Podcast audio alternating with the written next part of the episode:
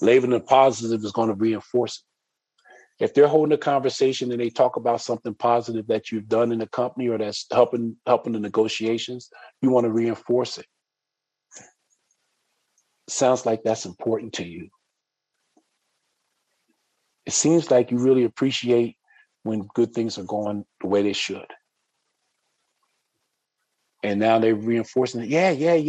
They're getting that hit of what we call dopamine.